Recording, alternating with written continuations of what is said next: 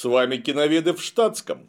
Давича мне довелось посмотреть новый патриотический фильм отечественного производства с гордым названием «Нахимовцы», который призван повышать чувство патриотизма, гордости за родной военно-морской флот и, видимо, после этого фильма должно резко повыситься поступление в Нахимовское военно-морское училище. Ну, я подозреваю так. То есть, очередное патриотическое кино для повышения уровня патриотизма в народном населении. Сразу скажу, такие фильмы нужны. Более того, само по себе вот такое пропагандистское кино не является каким-то клеймом. Это плохое кино, потому что оно пропагандистское, чушь собачки. Я знаю массу отличного пропагандистского кино, которое просто хорошее. Давайте вспомним советскую классику. В зоне особого внимания. Случай в квадрате 3680. Американский, например, Топ Ган старый с Томом Кукурузом. Да много такого кино, черт возьми. Даже если мы посмотрим, например, на Китай, мы увидим там внезапно мега пропагандистский продукт, просто супер агитку, которая проповедует современную китайскую повестку. Это фильм «Герой». Так это просто шедевр. Ну вот так, без дураков. Это просто шедевр, в котором великолепно вообще все. Ну, может быть, там можно найти какие-то огрехи в, в смысле операторской работы. Я в этом отношении не такой специалист, я там ничего плохого, сколько не смотрел, найти не смог. Смотрел его очень внимательно. Поэтому агитационно-пропагандистское кино, проповедующее нужную государству повестку, это просто формат работы, внутри которого можно сделать что-нибудь очень хорошее. И более того, что регулярно и исполняется толковыми режиссерами по всему миру во все времена. И вот у нас есть целая плеяда такого рода кинополотен. Она довольно большая, и эта плеяда, эта плеяда, словом, это далеко не в зоне особого внимания. И тем более это далеко не герой, к сожалению. Мы помним Крым, про события в Крыму 2014 года. Мы помним фильм «Крымский мост», который должен прославлять подвиги современного капиталистического труда, разнообразные турист, санцепёк, небо, ну и, в общем, не с числа такого рода произведением. И вот теперь Нахимовцы. Честно скажу, я про этот фильм даже не знал. Если бы не вы, дорогие подписчики, я бы никогда его и не посмотрел даже. Но вы, дорогие подписчики, бдительны, всегда на страже. И так как мне пришло больше 200 заявок на разбор этого фильма, мне пришлось его посмотреть. И я его посмотрел. Фу. Знаете, есть такой мой коллега на просторах этого вашего интернета, Иван Диденко, известный переводчик, режиссер и так далее, который в том числе занимается режиссерскими разборами кино. Вот он умеет прийти в кино, посидеть там 20 минут, а то и 5, уйти и сказать про фильм, ну, что-нибудь сказать. Я вот не такой, я не умею. Если я прихожу в кино с целью отсмотреть фильм для вас, дорогие друзья, я его смотреть буду с первой минуты до последней. Но с нахимовцами у меня так получилось с большим трудом, потому что позыв уйти через 10 минут через 20 минут после начала данного полотна был нечеловечески сильный, а потому что там нечего смотреть. Соответственно, как мне казалось, там еще и нечего разбирать. Но я не такой, как Иван Диденко, все-таки у меня терпения гораздо больше, поэтому я его А посмотрел в кино, Б я его еще и в интернете потом под карандашик разобрал. И вот что я имею вам по этому поводу доложить. Начинается все с титров, как это часто водится. Титры идут на фоне потрясающе бодрого ролика о каких-то военно-морских учениях. Куда-то плывут подводные лодки, рассекают бурные волны корветы, фрегаты и эсминцы, рулят в разнообразные стороны ракетные катера, выбрасываются диверсионные партии боевых пловцов. Словом, все кочевряжется, какие-то доклады, боевая трансляция, работа, в общем, идет. Капитан второго ранга в исполнении актера Мерзликина управляет корветом, седой адмирал в исполнении актера Сергея Гармаша управляет всем этим безобразием. Словом, что-то происходит. Ну а после такого надо отвлечься на что-нибудь прекрасное, например, на великолепные достижения науки и техники, такие как рефрижераторный контейнер от компании РИК. РИК сдает в аренду и продает контейнеры для перевозки чего угодно, куда угодно, хоть по суше, хоть по морю. А чтобы по пути ничего не испортилось, надо брать реф-контейнеры с просторным внутренним миром и серьезной электронной начинкой. Разумеется, такая продвинутая техника требует особого ухода. Проще говоря, надо строго соблюдать правила эксплуатации. А самое главное правило – как можно реже открывать двери реф-контейнера чтобы внутрь не попал теплый влажный воздух, который приводит к образованию ледяной шубы на стенках. Также надо следить за конденсатом и дренажом, уровнем масла и фреона, показаниями датчиков и так далее. Ну а кроме транспортировки, реф-контейнеры можно использовать как огромный стационарный холодильник. Именно в контейнерах компании РИК многие отечественные производители хранят мясо, рыбу, птицу, яйца и другие вкусные, но скоропортящиеся товары. Чтобы ни в чем не ошибиться, смело обращайся к ним, они все расскажут, покажут и чем смогут, помогут. Нужную ссылку найдешь под роликом. Я прям думаю, а ты смотри-ка ты, судя по тому, что там что-то происходит в этом ролике, который оттеняет титры, наверное, и фильм будет такой же, потому что много техники, а техника у нас очень хорошая. Много военных, а военные у нас еще лучше, чем техника. И такое все бодрое. Мне прям кажется, знаете, вот из этих учений что-нибудь вырастет. Потому что если вы так бодро заявляете первые кадры, значит, они должны сыграть впоследствии.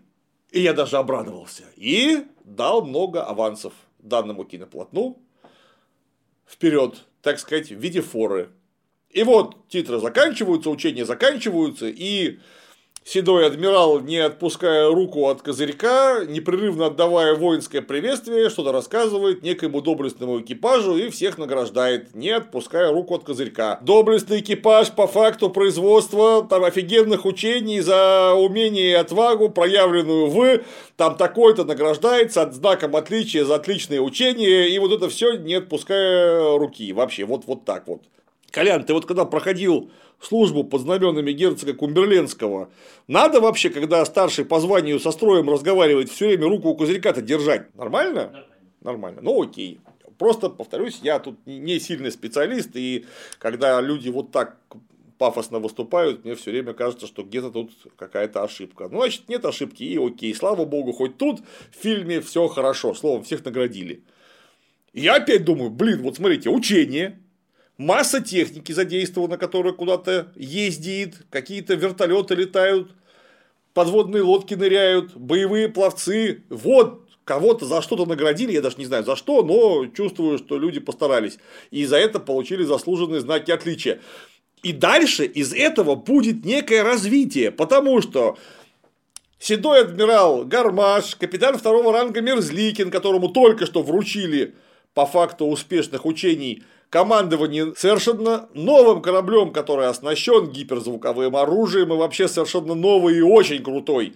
Вот сейчас будут какие-то учения или какая-то боевая задача, там они черт возьми, напорятся на каких-нибудь американских диверсантов или отечественных бандитов, и с ними что-нибудь произойдет интересное, где в конце концов вся эта техника, заявленная в кадре, сможет себя проявить вместе с камовскими морскими вертолетами, боевыми пловцами нашими лучшими в мире морской пехоты и, конечно, нахимовцами, которые по каким-то соображениям окажутся на борту боевого корабля. Ну или в акватории действия многих боевых кораблей. Как-то так. Так как фильм называется «Нахимовцы», пора познакомиться с нахимовцами. И вот мы оказываемся дома у капитана второго ранга Мерзликина, где подрастают два малолетних дебила. Они два брата-близнеца. Зачем это было сделано, я не знаю. Ну, то есть, если это два брата-близнеца, это тоже нужно зачем-то. Скажите, пожалуйста, может быть, вы угадаете, Как это сыграет в кино? Вы угадали? Никак. Два брата-близнеца – это, видимо, какие-то актеры второго курса актерского училища. Они даже не пытаются играть. Начинается все с того, что они спят. Ну, я вижу, что они не спят. Потому что так люди не спят. Приходит мама, их всех будет, они немедленно открывают глаза и лезут в мобильные тупофоны. Так люди не просыпаются, так люди не спят. Они даже не пытались играть спящих, они просто лежали под одеялами с закрытыми глазками. Все, собственно. Кстати, это очень ярко характеризует актерскую игру во всем этом кинополотне. Целиком, от первого кадра до последнего. Вот выясняется, что это дети актера Мерзликина, а папа скоро приедет с учения. И выясняется, что папу-то дома не очень ждут. Отпрыски я имею в виду. Потому что папа очень строгий, и он их очень сильно построит. А они так здорово на все забили, пока его не было. Благо, маме-то лапшу на уши вешать можно, с папой так не выйдет. Вы когда-нибудь видели офицерских жен? Как правило, офицерские жены дома. Они начальники гораздо страшнее и более суровые чем их папа в родной казарме или на борту веренного судна. Ну вот тут такая слабовольная мама, она вот, значит, э, воспитание двух великовозрастных малолетних дебилов совершенно выпустила из рук. Они всем говорят, что занимаются самбой, английским языком и чем-то еще, а сами, ха-ха-ха, сами занимаются бизнесом. Потому что есть мальчиш-плохиш, у которого есть катер, с которого сгружают некие баллоны, которыми надувают шарики, которые потом в парке имени Горького продают а, окружающим подросткам, а этими шариками потом можно дышать. Видимо, в них эфир. То есть, э, некое химическое средство, которое изменяет сознание. Вот просто детишкам продают нормальные шарики, а всем остальным чуть-чуть дороже продают веселящие шарики. Вот такой бизнесок. Там они, конечно, строго на подхвате. Это наемные пролетарии преступного бизнеса, есть мальчиш-плохиш и некие вовлеченные туда люди. Эти вовлеченные люди, они, видимо, должны выступать в виде клоунов, потому что они ведут себя нелепо. А, Наш-то два малолетних дебила бодрые на редкость, все ловко продают, какие-то речевки толкают, а другие даже улыбнуться не могут. Говорят, ну-ка улыбнись. А подручный еще один, третий малолетний дебил говорит так, это была шутка, если что. Последняя за весь фильм. Ах, нет, была еще одна шутка четвертый подручный малолетний дебил, маленький такой жарабасик, который постоянно дышит этими самыми наркотическими шариками, когда пришел папа Мерзликин разбираться со своими подростками, сделал так, а и с глупым видом ушел. Вот, собственно, еще одна шутка. На этом все. С чувством юмора полный порядок, его нет. Да, папа-то, вернувшись домой, обнаруживает, что подростков нет, на телефоны не отвечают, потому что они бизнесом занимаются. Вот. И папа идет разбираться, какого лешего. Как-то он их нашел, откуда-то узнал, что они именно в парке Горького и именно в этом месте торгуют шариками. Тут же всех наругал, страшно. И сообщил подросткам. Подростки, в нашей семье были врачи, военные, инженеры. Барык никогда не было. Да вы в своем уме. У нас пяти лет не прошло, как Дмитрий Анатольевич Медведев всем сказал, хотите денег, идите в бизнес. Я как-то привык, что барыгой быть хорошо и правильно, потому что только там хоть что-нибудь можно заработать хотя бы в теории. Если ты будешь врачом, инженером и военным, ты или не заработаешь, или заработаешь гораздо меньше. Вроде бы это абсолютно всем очевидно. И вот у вас подростки продвигают капиталистический ход, а папа им говорит, что надо в военный идти обязательно. Это куда мир катится. Да, я просто не понимаю, у нас есть пионеры экономики, там Потанин, Ротенберг, Сечин, Миллер и прочие прекрасные люди наподобие Абрамовича, они же самые лучшие, на них равняться надо. Вы нас к этому годами призываете. не только призываете словом, но еще и делом, да им фактически все можно. Видимо, потому что у них какие-то заслуги есть. Видимо, они хорошие. Ну, иначе непонятно, почему им все можно. Ну, например, засрать половину Северного полюса протекшим мазутом из вашей неотремонтированной цистерны. Э, нет, никаких наказаний. Можно. То есть заслуг у них гораздо больше, да? Правильно? Это мы по делам видим. Тут выясняется, что в барыги идти нельзя. Это что, это как во Флоренции? книги закрыты, в барыги больше не принимают, всем остальным теперь можно идти только в инженеры, врачи и военные? Ну, хорошо. Если государство считает, что так надо и дает деньги на подобного рода пропаганду, мы с этим не будем спорить. Все пойдем во врачи и инженеры. Что делать с подростками? Конечно, нужно отдать их на Химовское училище, так как седой генерал отставить. Седой адмирал Гармаш заявляет, что если отец находится в море на выполнении почетного героического задания, то отпрысков имеют право взять в Нахимовское училище сразу, без экзаменов. Не знаю, так это или нет, но их берут. Оба. То есть, мальчиш-плохиш, торгующий гнусными шариками, остается без ценных сотрудников. Мальчиш-плохиш, кстати, упакован вообще нормально. Он ездит на Шевроле Камара, если я не ошибаюсь, на Бамблби. У него свой прикольный катер в личном пользовании – а, и э, как-то никакого другого бизнеса я у него практически и не вижу, кроме шариков. Это он шариков только поднимает? Ну, хорошо. Правда сказано, что он еще немножко антиквариатом занимается. К нему там приходят два долдона, которым он говорит, вот, кортик. Это что, лично адмирала Ушакова? Нет, но его времени. Кортик там, конечно, к 18 веку никакого отношения не имеет, но это так, к слову. Ах да, там была еще третья шутка сказана. Вот это паритет, говорит Долдон. Не паритет, а раритет, поправляет его образованный плохиш. О, чувствуете? В этом месте положено смеяться. Но так как нет закадрового гогота, я даже и не догадался бы, что это смешно. Знает слово паритет и путает его со словом раритет. О как. Серьезным делом хочу заниматься, говорит мальчиш плохиш. Меня интересует черный рынок и антиквариат. Черный рынок чего? видимо, всего.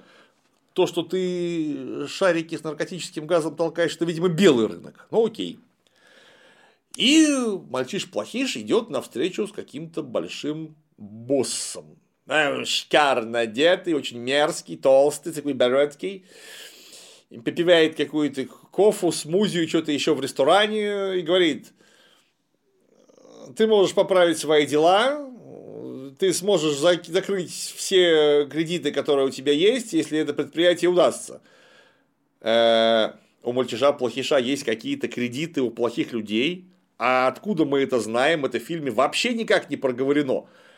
Дальше ему самый главный негодяй говорит, ну а если что, помни, с кидалами всегда поступали одинаково, и так отрезает кончик сигары. Сигара, кстати, грошовая, Ромео и Джульетта. Может быть, вы какой-нибудь, я не знаю, Портагас номер 14 бы взяли или что-нибудь в самом деле дорогое, но потому что Ромео и Джульетта это грошовая сигара, откровенно. И если у вас такой прикинутый негодяй, может, что-нибудь дорогое в конце концов курить будет, вы бы ему еще Беломорину дали, ну, честное слово. Да, а какое предприятие? А предприятие ровно такое. А оказывается, о, 1788 году при взятии Очакова по приказу Екатерины II были изготовлены специальные очаковские ордена, которые все одинаковые, кроме одного, который выдали Григорию Потемкину, Григорию Александровичу, который командовал сухопутной компонентой войск при взятии Очакова.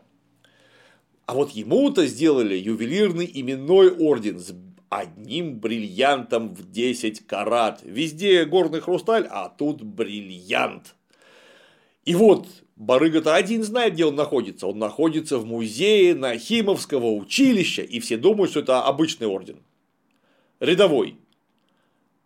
Хотя, как нам сказали в фильме, на нем написано ГП Григорий Потемкин. Но этого никто не заметил, конечно. Ну окей. Не заметил, так не заметил. И вот его нужно выкрасть, и дальше его барыга пристроит за много-много много денег. Потому что только он знает, как им распорядиться. Друзья, я, во-первых, не знаю про какой-то специальный орден в честь взятия Очакова, знаю памятный крест в честь взятия Очакова, ну ладно, допустим, у вас в кино есть орден. Вы вообще понимаете, сколько стоит подлинный орден времен Екатерины Великой? Неважно, с бриллиантами, без бриллиантов, с горным хрусталем. Просто орден Екатерины Великой то есть, я напомню, это вторая половина, конец 18 века. Это минимум сотни тысяч долларов. Вот совсем недавно на Сотбис один такой орден за 6 лямов ушел. Долларов. Там не важно, есть бриллианты или нет, просто ордена такого рода, их просто единицы в мире, и они из-за этого чудовищно дорого стоят. И если эта штука оказалась в музее Нахимовского училища, я, кстати, сомневаюсь, что она там оказалась, там, скорее всего, была бы копия, но неважно, если бы она там оказалась, то она бы не просто так там лежала. Она бы лежала в какой-то специальной бронированной витрине, просто потому что это очень редкая и дико дорогая штука, что любой баран понимает, который занимается музейным делом, но хоть в каком-то приближении, если в Нахимовском училище есть музей, у него явно есть заведующий, который ну, наверняка не совсем полный баран. И он наверняка должен понимать, какие экспонаты очень ценные, а какие не просто ценные, а являются раритетами с невероятной стоимостью. Он, как хранитель, вообще-то за них материально отвечает. И поэтому, ну, наверняка там был бы какой-нибудь мега бронированный сейф с прозрачной стенкой. Или, повторюсь, скорее всего, эта штука была бы выставлена в виде копий, а сам орден находился бы в Гохране. Потому что там есть бриллиант. Или, например, в Золотой кладовой государственного Эрмитажа. К примеру. Или, если это Москва, в музее Советской армии, опять же, к примеру, масса есть мест, но уж точно совершенно не в музее Нахимовского училища. В незакрытой витрине. И тут Мальтишу Плохишу приходит офигительная идея в голову. А давайте-ка этих двух лосей, которые сейчас тянут в Нахимовском, припряжем спереть орден. О как! Они же явно наши. И все, сказано, сделано, вот плохих уже в расположении вместе с некой экскурсией, где подговаривает двух братьев-акробатьев на нехорошее. А, говорит, орден-то заберите, вы же наши, будет все хорошо. Они говорят, ты нам предлагаешь орден украсть? А он говорит, нет. Взять на время, это не кража. Я, конечно, понимаю, что два брата малолетние дебилы, но они же не настолько малолетние дебилы, чтобы не понимать, что нет, это именно она, то есть кража и есть. Неважно, что ты возьмешь из музея на время, не на время, ты ее просто, эту вещь, неважно какую, кстати, вытащил из материально ответственного хранения и отдал третьему лицу, даже если себе забрал. Ты потом прокурору расскажешь, это на время или не на время. Или ты его вообще собирался притырить братья вроде как не совсем соглашаются. Но у них есть одна на всех любимая девушка, которую любят один брат, э, их вице-старшина первой статьи, командир класса, в общем, любовный треугольник, симпатичная школьница, которая постоянно поет, и ее все слушают на конкурсах талантов. Вот в итоге ее похитили, да, ее похитили, и стали шантажировать братьев, что верните орден, в смысле, украдите орден, мы вам девушку вернем. Ну, вот примерно так. Попутно происходит жизнь непростая в Нахимовском. Конечно, их никто не любит, потому что они мажоры. А сами они хотят слинять, потому что им тут делать нечего. Вообще они хотят деньги зарабатывать, что по нынешним временам вроде правильно было до последнего времени. И на фоне этого разворачивается конкурс, кто же из нахимовцев на День военно-морского флота попадет на борт новейшего корабля, которым теперь командует капитан второго ранга Мерзликин. И постепенно молодые люди должны вроде как влиться в коллектив, но не очень-то вливаются. И вот похитили девушку, и они делают вид, что похищают орден, чтобы поменять на свою любимую девушку. Забираются на катер, там происходит драка с мальчишом-плохишом, Попутно выясняется, что орден они отлили из олова и вставили туда стекляшку. Это подделка такая вот видовая. Ну, конечно, всем плохим настучали по голове, а потом выплыли посреди акватории и стали семафорить вот так вот красными шариками, что одержана победа, среди личного состава потерь нет.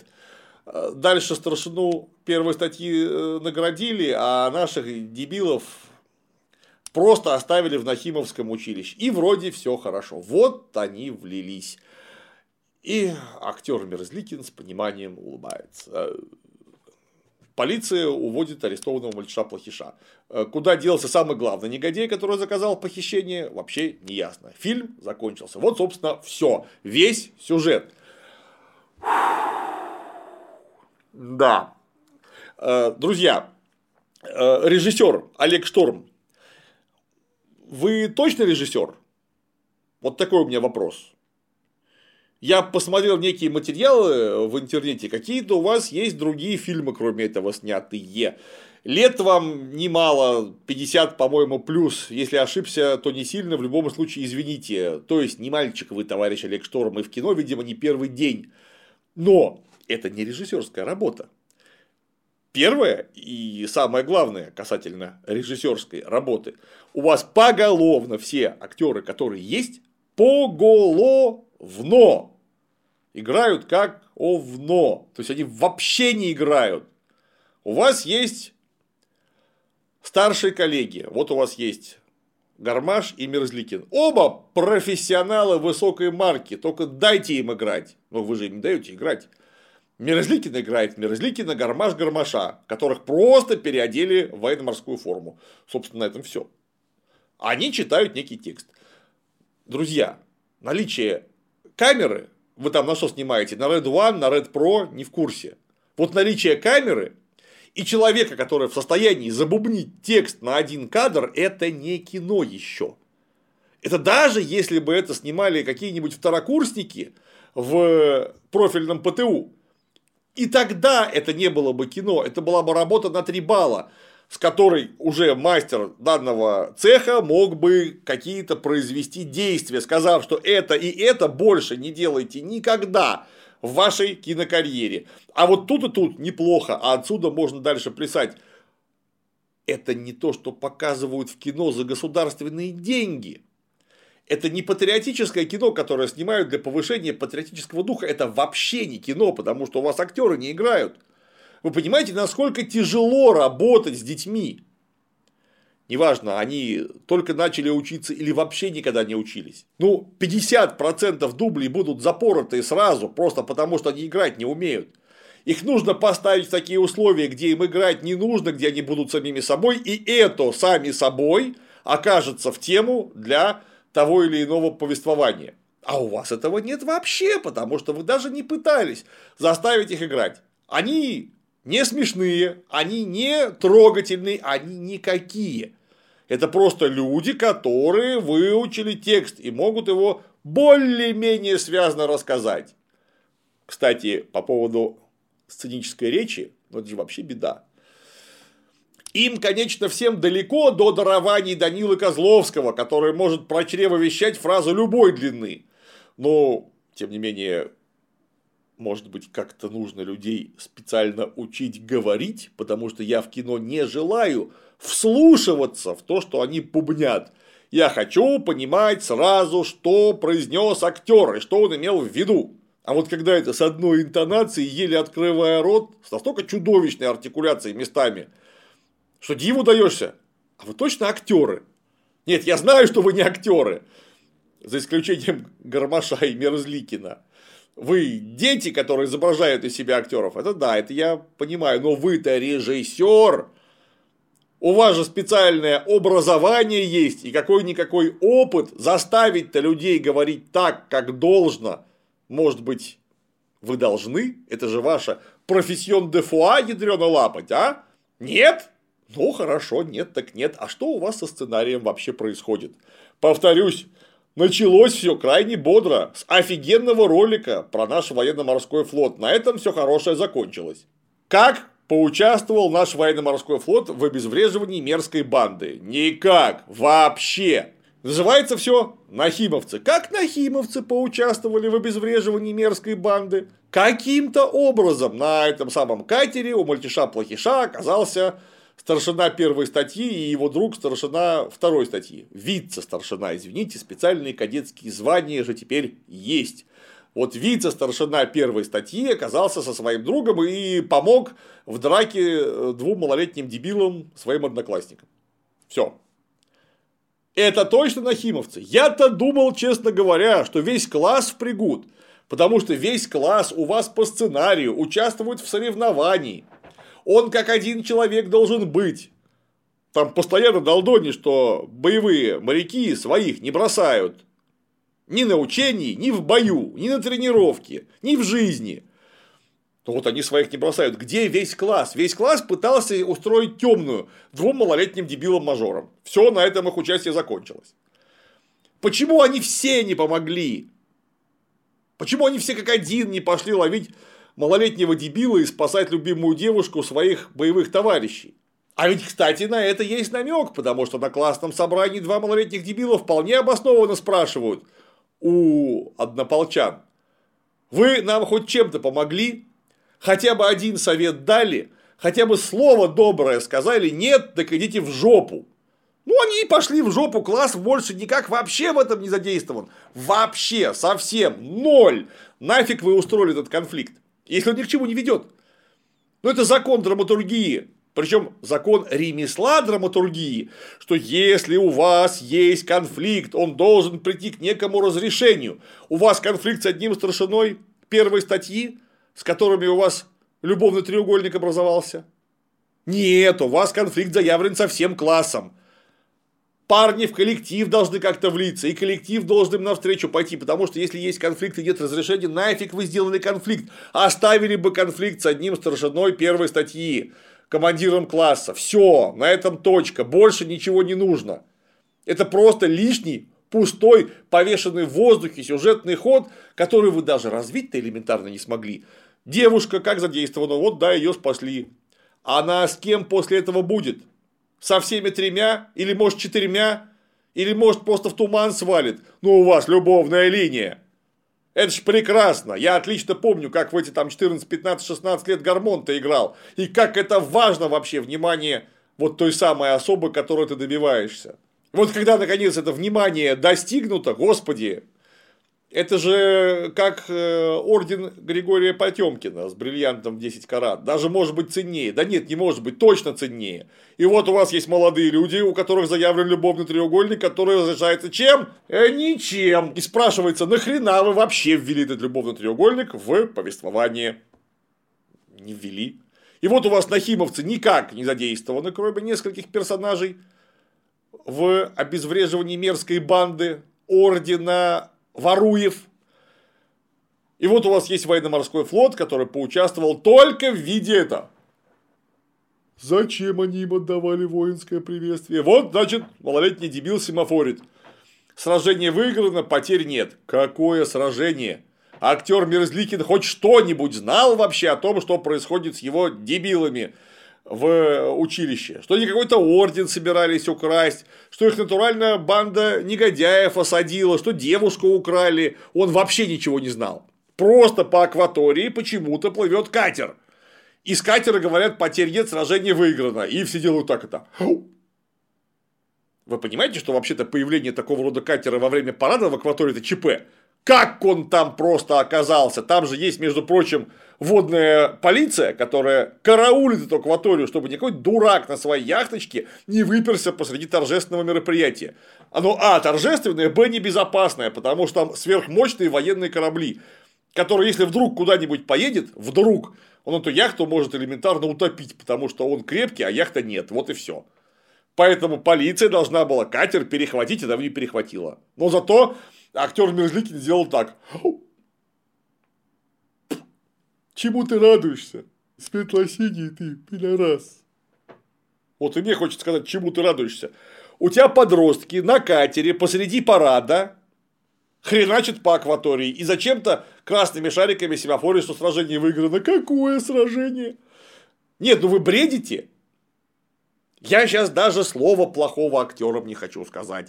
Им что попросили сыграть, то они и сыграли. Как попросили? Никак не попросили. Вот так никак они и сыграли. Все нормально. Но вы, которые устроили эту клоунаду, вы вообще пытались читать собственный сценарий? Мне кажется, нет. Я залез на кинотеатр.ру и на кинопоиск, чтобы свериться. Там четыре сценариста, четыре сценариста. Вы это вчетвером писали? Друзья, я понимаю, если бы это писал э, глухонемой ребенок дебил с задержкой в развитии, ну, который не может в силу того, что природа его вот так обидела, он не может 2 и 2 связать. Он не может устроить ролик с учениями военно-морского флота, чтобы потом этот военно-морской флот был как-то задействован. Он не может назвать фильм «Нахимовцы», чтобы нахимовцы играли потом в этом фильме, а не три с половиной человека. Он не может придумать, зачем он взял двух братьев-близнецов. Вот что следует из этих двух братьев-близнецов? Если бы там был один, безбратный человек, если бы они были не близнецы, а, скажем, с годом разницы. Если бы это был не брат, а племянник актера Мерзликина. Ну, все что угодно, что бы поменялось? Ничего бы не поменялось. У вас просто есть два брата-близнеца, которые учатся на каком-то там втором курсе или первом, или третьем, я не, не знаю, актерского ПТУ. Вот вы их вместе применили. Все. Это единственная мотивация. И вы не можете, в конце концов, отца привязать к сюжету, который единственное, что сделал, запихал подростков в Нахимовское училище, и потом сделал так. Отец там мебель. Все. Точка. Зачем он там нужен? Папа как-то поучаствовал в вообще-то смертельно опасной ситуации, в которую угодили подростки. Никак. Вообще. Как и весь наш доблестный военно-морской флот. Полиция в шлемах с закрытыми лицами. Теперь почему-то милиционеру нельзя лицо показывать. Представьте дядю Степу с балаклавой на харе, да? Вот они поучаствовали, все остальные нет. Фильм Нахимовцы. А почему Нахимовцы? Два дебила не украли орден. Слава Отечеству. Вот так он может называться. Все, больше никак. Ну и сама замутка с похищением ордена. Откуда? Из музея. Почему? Да потому что вы же в Нахимовском училище учитесь, ну вам же легко туда пришел, забрал, ушел. Друзья, там в Нахимовском училище, между прочим, оружейная комната с боевым оружием есть, я слышал. А что бы они не похитили, например, пару десятков автоматов Калашникова с БК? Они тоже, между прочим, кое-что стоят. Ну, если у вас в училище вот так все устроено, пришел в музей, сунул руку в витрину, забрал орден 18 века, потому что никто не знает, сколько он стоит. Это что это? Интрига? Ну, извините, мне за этой интригой смотреть совершенно неинтересно. И человека, у которого мозгов чуть-чуть больше, чем у улитки, тоже не совсем интересно. А, потому что она надуманная. Вот вы какой-то орден с каким-то бриллиантом придумали. И что? Там мог быть, я не знаю, чемодан кокаина с таким же успехом. Ничего бы не поменялось. Вообще. Повторяюсь, можно было автомат Калашникова спереть. Но оно, по крайней мере, хоть как-то понятно, кому это нужно и как это продавать. Было бы то же самое. Или вам казалось, что если есть слово бриллиант и 10 карат, то во, все, докладываю, 10 карат это не то чтобы большой бриллиант. Да, и опять же, если был бы орден, он был бы по лучам весь бы усыпан бриллиантами, бриллиантов там было бы много. Ну, окей, вы совсем не сечете в том, что говорите.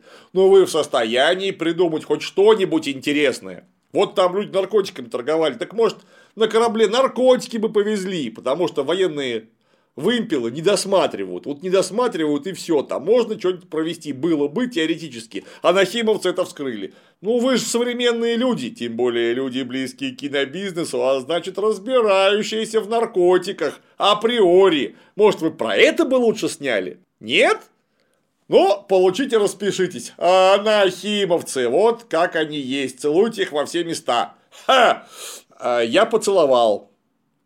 Я вот что думаю. Вы знаете, у нас вроде бы наконец-то стали понимать, хотя бы в виде декларации.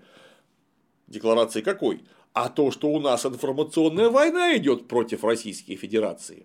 Вот на Россию натурально ополчились.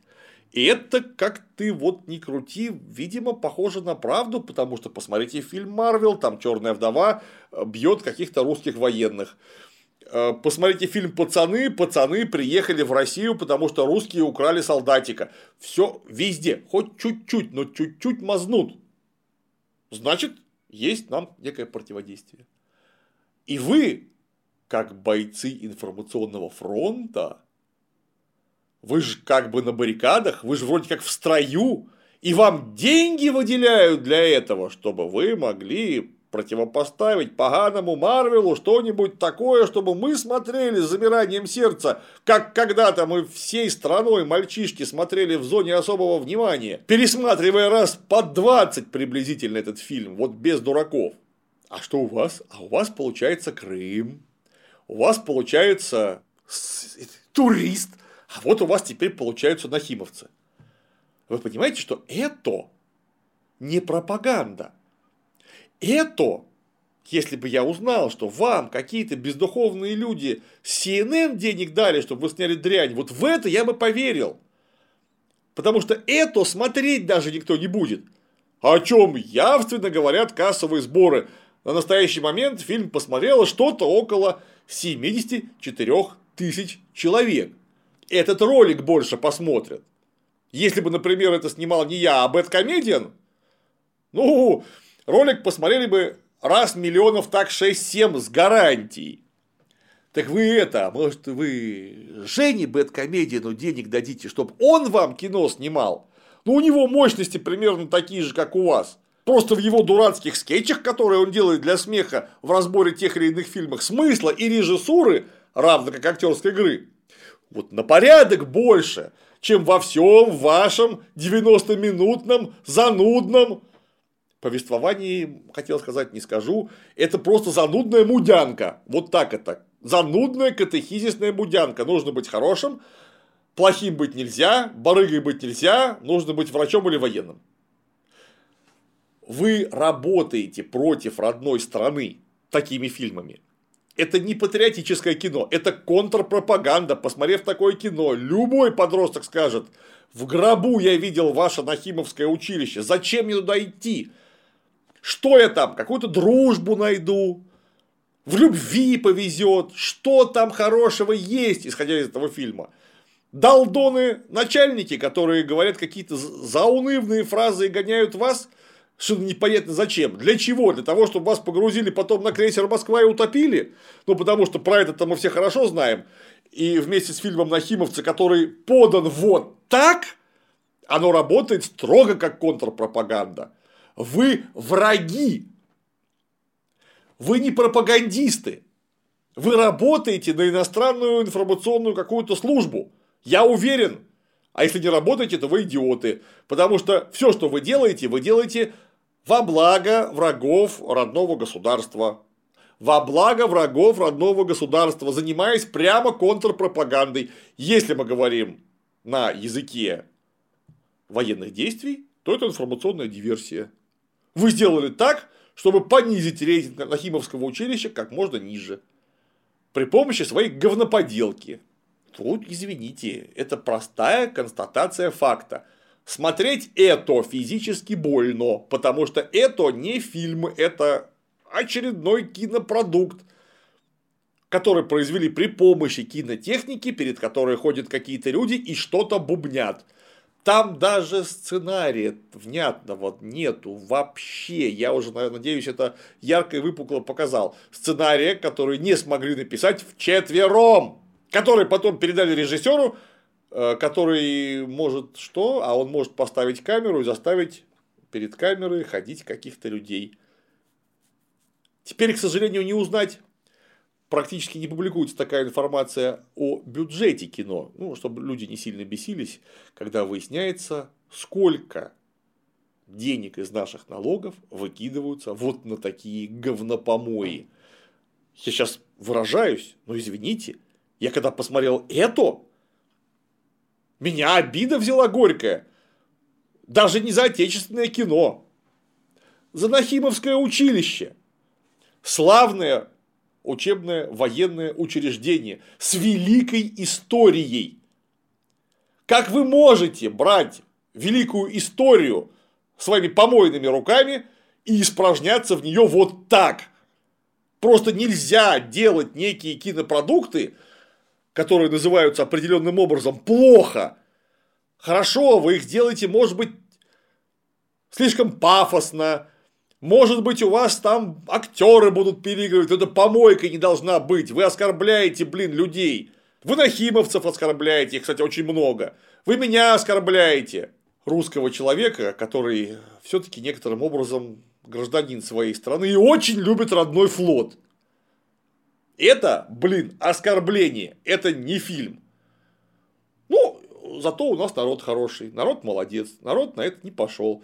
74 тысячи человек, да я уверен, что 90% это люди, вот школьники, может быть, даже нахимовцы, которых строем погнали смотреть этот высер. Ну, они и посмотрели. А в целом народ рублем проголосовал. Сейчас вроде как у нас это не больно-то богатая киноповестка, но вот на такое люди не ходят и ходить не будут. Поздравляю вас, господа киноделы, вы обделались еще раз, не снимая штанов. На сегодня все. С вами были киноведы в штатском.